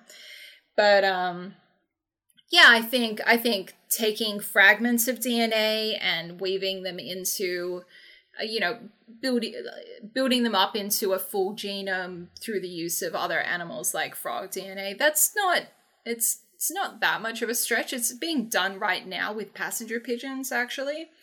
Um, and that's something that I've included in my book, for instance. Um, so, by and large, if you can accept that there's this magical mosquito that has preserved DNA from like 20 plus dinosaurs um, contains in it, then yeah, sure. Sure, I think the rest of it is all pretty cool. It it assumes like a genius with tons more knowledge of the of uh, not the human genome, but of, of animal genomes than we have today, way more than we have today. So it's a little ahead of its time in that respect. But theoretically speaking, I like it. Um, I'm on board. um, the dinosaurs themselves, though, I mean, we know that they had feathers. That's the thing. We have very clear fossils showing velociraptors with wings, um, with beautiful, beautiful long feathers. Um, and I just think they would be so much more terrifying, these bird like creatures with feathers. But I think potentially the fact that they were using frog DNA and reptile DNA to fill in those gaps could potentially account for the lack of feathers on these dinosaurs. Mm. Um, but still, uh, I I'm pretty sure it was it was known at the time, or at least theorized at the time, that they had feathers. Um, and that would have been an interesting point to at least address in the story and say, well, the way that we hack the DNA means that they didn't come out with feathers. Yeah, I would love to see them in a film with feathers. It would have been great. Yeah, yeah. I would have liked a little line about that too. I, I so in my research for the novel, it, it seems that the um the feather thing was coming out, like that theory was just starting to come out around the time that this came out. So it's right. possible that it was very cutting edge, and maybe Crichton thought maybe I'm too far along in writing this novel to go back and change it now, or it's so cutting edge. I don't know if I fully buy into it, and I want to wait and see how it all pans out. Because I know it was contentious for a while, and it's really like of late that they've settled that like, no, this is for real. What happened? Um, and then yeah, the amber thing with the mosquitoes. I guess in my mind, I was thinking he they had found multiple mosquitoes, and each one had a different dinosaur's DNA in it. Oh, but right. I don't know if that's more believable um, because um, I was reading too that like even though the theory is interesting and people don't don't know if it'll work, they have actually yet to find one of these.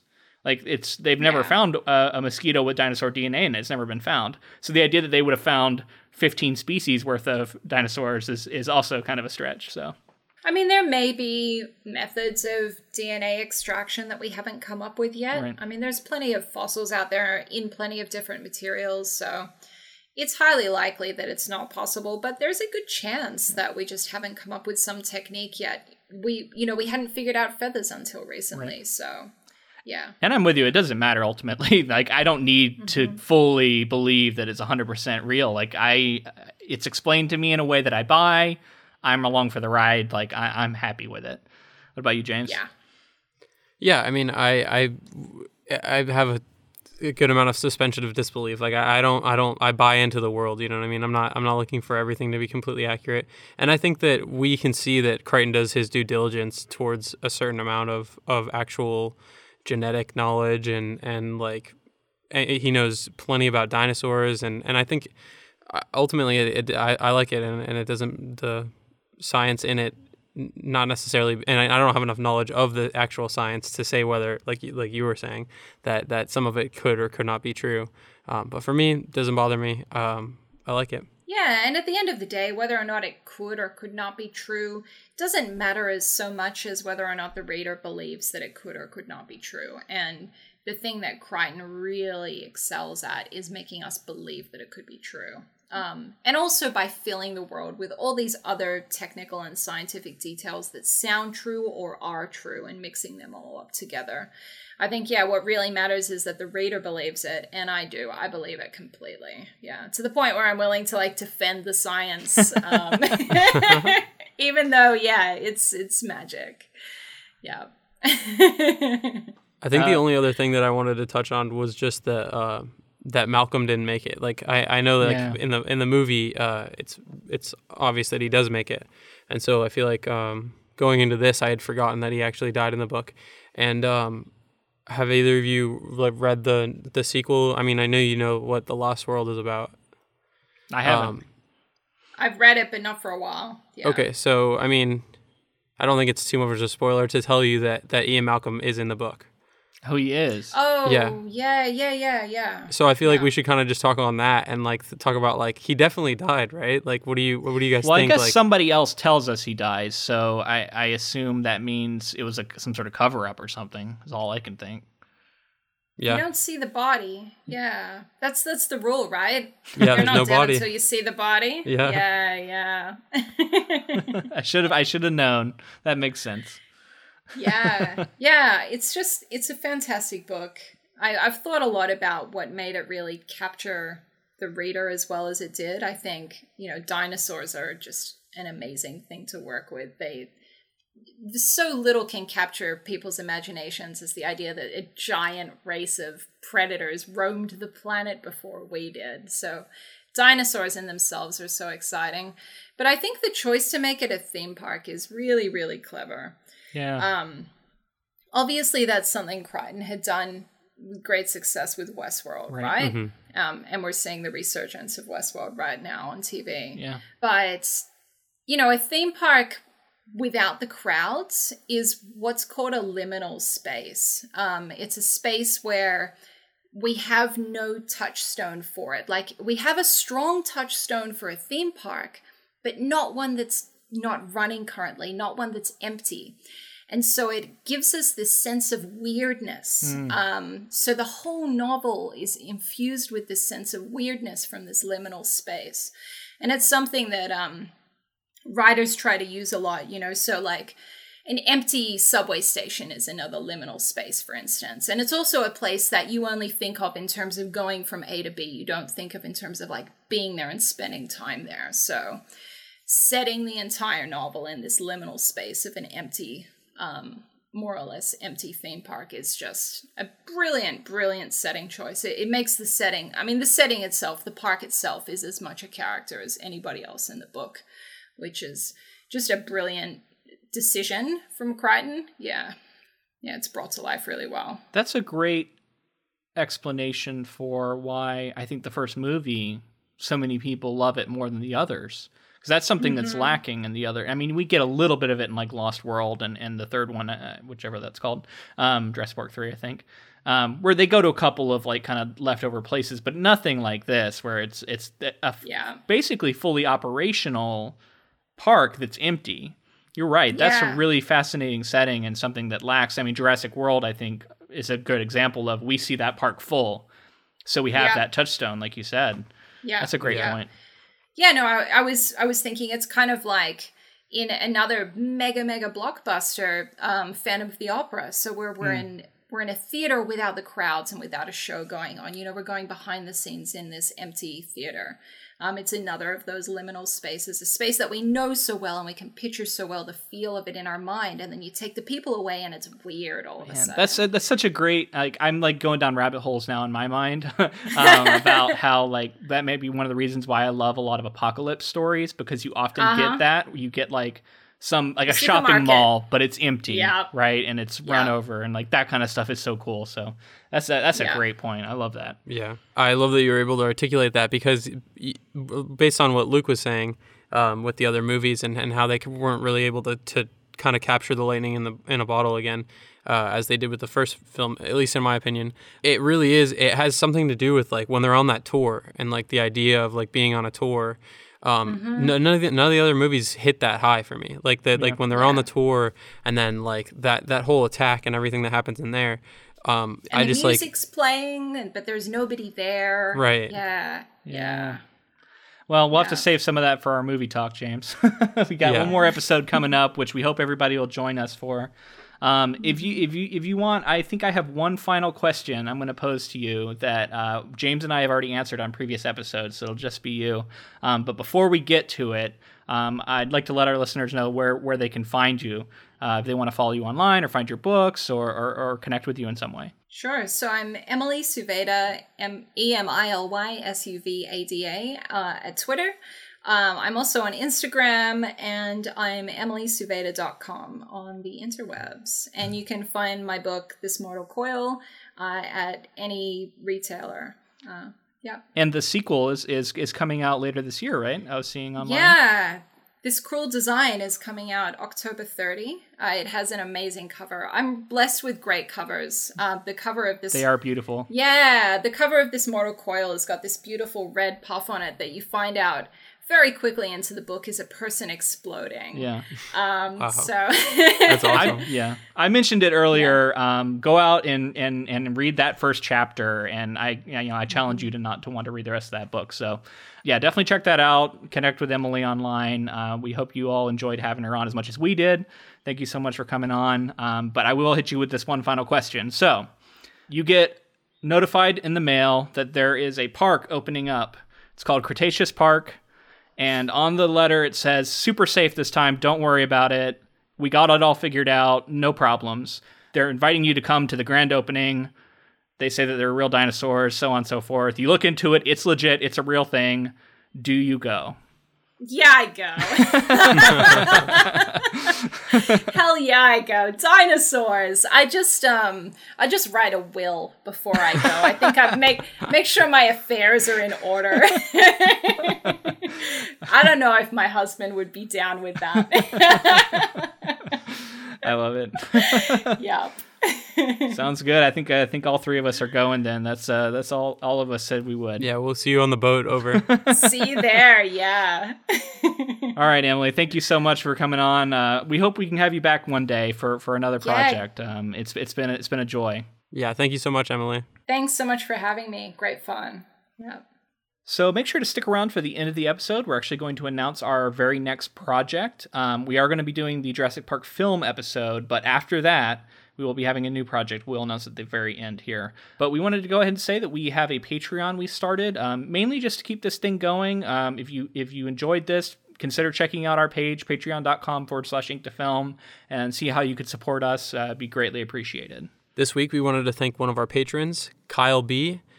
I mean, he's been a supporter since the very beginning, so we just wanted to shout him out. He's actually in our $10 tier, and we really appreciate it. And eh, to all of our patrons, we really appreciate your help. Uh, if you would like to connect with us on social media so you can keep appraised of what we're doing and what we're thinking about as we go through these books and films, um, you can find us on Twitter, Instagram, and Facebook at Ink to Film on all three.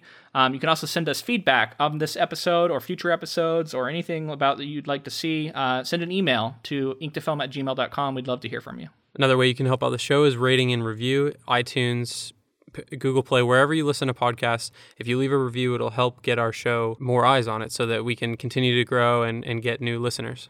We want to say thank you to Audible. They were nice enough to give us an affiliate link. It's audibletrial.com forward slash ink to film. And with that, you can get 30 free days to their service and one free audiobook in their collection. And thank you to Ross Bugden for the use of our intro and outro music. And lastly, thank you so much to Emily Suvada for coming on. It was so much fun. Hopefully, we can have you back at some point. Really appreciate it. Absolutely, thank you so much. Uh, so yeah, let's let's go ahead and announce our next our next project. We are going to do drumroll. uh, we're going to do American Psycho, which is a pretty controversial book and film. Um, so it's going to be dicey, but uh, I've heard good and bad things from different people. I've never read it myself. Uh, have you ever read it? Never read the book. Yeah, so I'm I'm excited to get into that. That'll be next after after next week when we do the movie episode. We'll be coming back with American Psycho, so you can look forward to that. All right, that's it for this week. Thanks so much. We hope to see you again next week. Until then, I'm Luke. And I'm James. See you later.